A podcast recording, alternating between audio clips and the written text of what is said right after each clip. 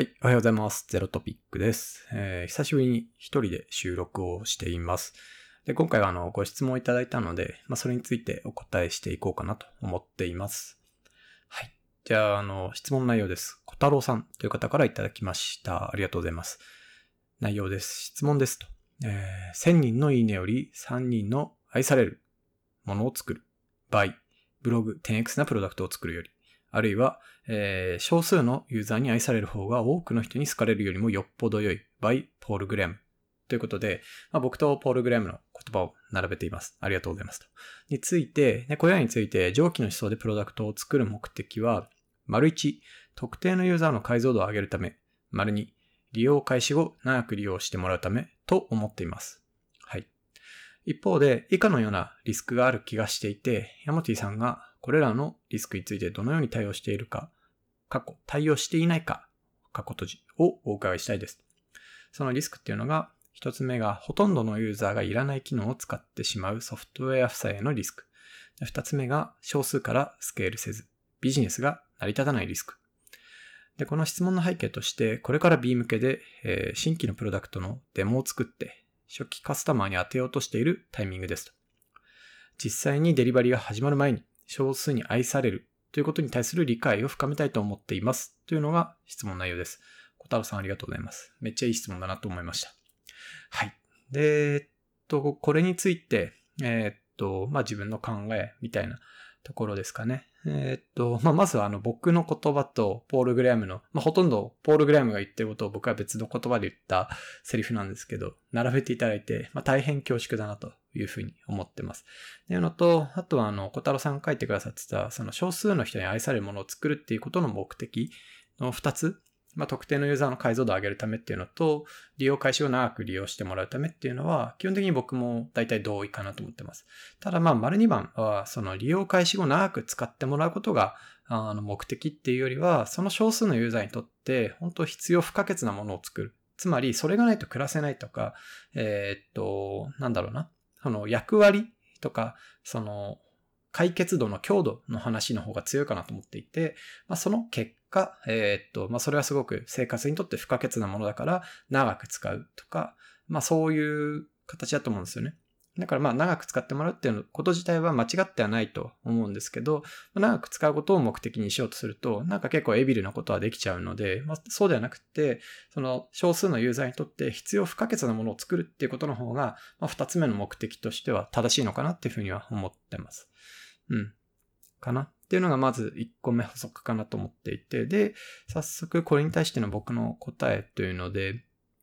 まあ、あの、一つ目のこうリスクがほとんどのユーザーがいらない機能を使っ作ってしまうリスク。まあ、ソフトウェアへの負債が生まれてしまうみたいなリスクについての話だったと思うんですけど、まあ、ちょっと今の、えっ、と、冒頭補足した内容に少し関連するんですけど、こう、愛されてるものを作るとか、まあ、誰かにとって必要不可欠なものを作るってことを目指すっていうことは、つまりどういうことかっていうと、こう、自分がターゲットとか、この人にって、こう、見定めた特定のお客様、お客、特定のユーザー、まあそういう顧客に対して、えーまあ最も必要なものとか、まあその人の頭の中で燃えてるような pain を解決するものを、えーっと、他の代替手段よりも圧倒的に便利な方法。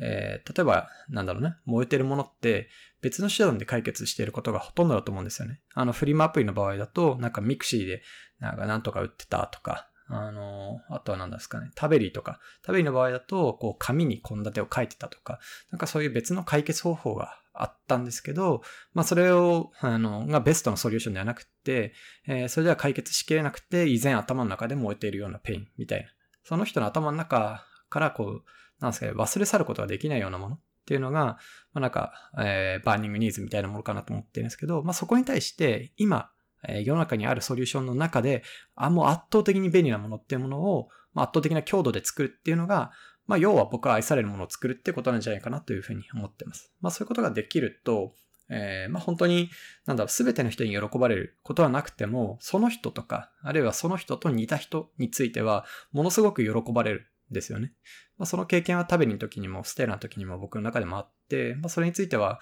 なんだろうな、一定、こう、確信めいたものがありますと。だとすると、まあ、だとするとですね、前するものを作るっていうのがこういうことだとすると、えー、ほとんどのユーザーが使わないものっていうのはどういうことかっていうと、どちらかというと、ユーザーではない人が使わないもの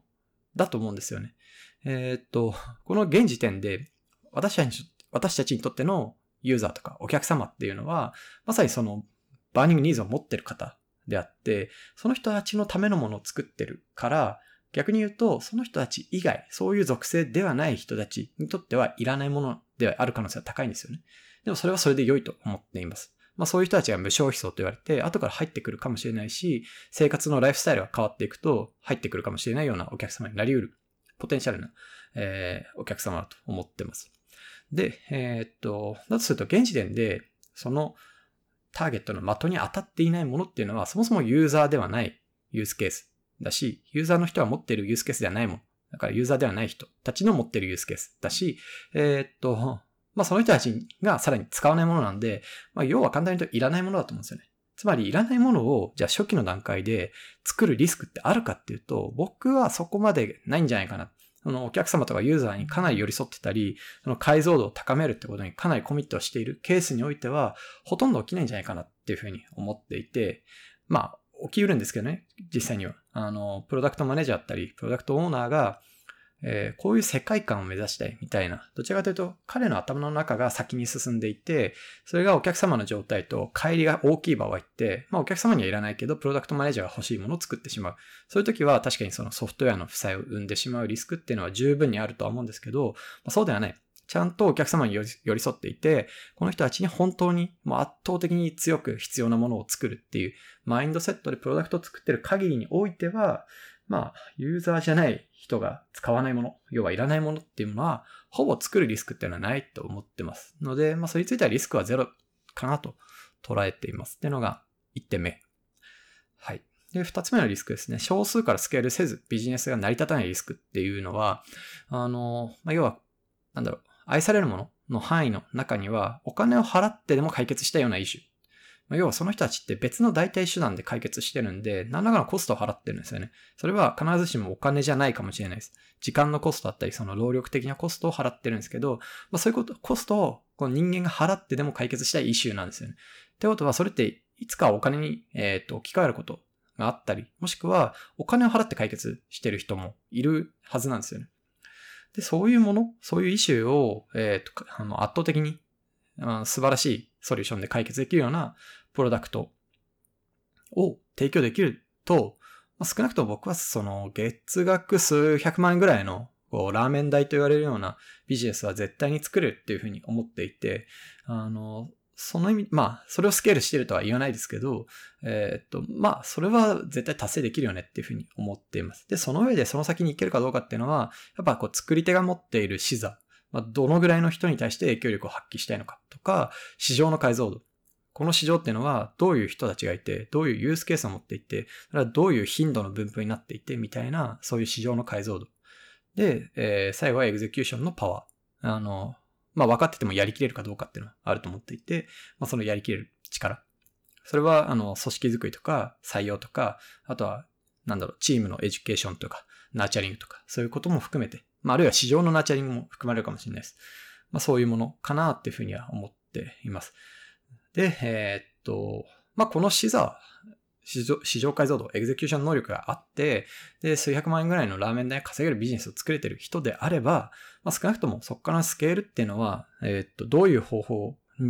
まあ、方法は何かわからないと思うんですよね。だけど、えー、探索をしながら、ちゃんとその視座だったり、市場の解像度に合わせたモデルに、こう、フィットさせ直していく力があると思うんですよね。まあ、そういう意味では、なんかそこまで、そのスケールするかしないかみたいなのは、正直気にしなくていいかなと思ってます。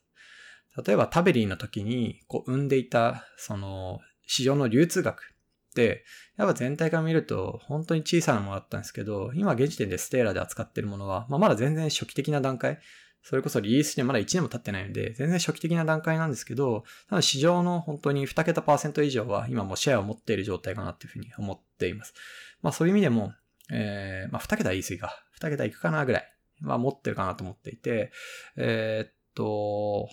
なんだろうな。なんだっけ。あ、そう。あの、ソリューションをうまくフィットさせることがさえできれば、まあ、しっかりその後スケールしていく道っていうのは見つけられるし、視座があって、市場の解像度があって、で、エグゼキューション能力があって、で、少なくともラーメン代ぐらいのビジネスが作れてる人であれば、必ずそこに行く道っていうのは見つけられるっていうふうに僕はこう性善説的に信じてるんで、まあなんか、そんな感じです。あんまり、なので、そのリスクを気にすることは必要ないかなっていうふうに思っています。で僕はこう、ピュアな B 向けのプロダクトっていうのは実際にはこう作ったことはないんですよね。あの、ステーラも B2B2C で、やっぱ C の最後のエンドユーザーであるお客様をグリップしながら、その B に必要なものを作っていくっていうモデルが、まあ自分にとってはこう得意というか好きなモデルだなっていうふうに思ってやっていて、まあそれはなんか僕がずっとやってきたプロダクトマネジメントっていう専門性と、あとは事業開発ですね。ビズデブとかファイナンスを絡めた、えっと、ビズデブのスキルっていう、その両方の掛け算だったり、まあこれらって結局こう学習の成果についてるんですけど、もうその学習機会が無限にあって楽しいなみたいなところも含めて B2B2C ってこう領域が広くて面白いなと思ってて自分にフィットがいいと思ってます。なのでこう B 向けに今の考え方みたいなものが合ってるかどうかっていうと結構わかんないなっていう部分はあるんですけども、まあこれからね検証してデリバリーしていくっていうことなのでぜひ頑張ってもらいたいなと思いますし、あの続報もお待ちしたいなというふうに思っています。はい。ということで今回そんなところですかね。はい。太郎さんご質問ありがとうございました。ぜひまたなんかこう聞きたいことがあるよみたいな方は、ハッシュタグゼロトピとかでいただけると嬉しいのと。それでは。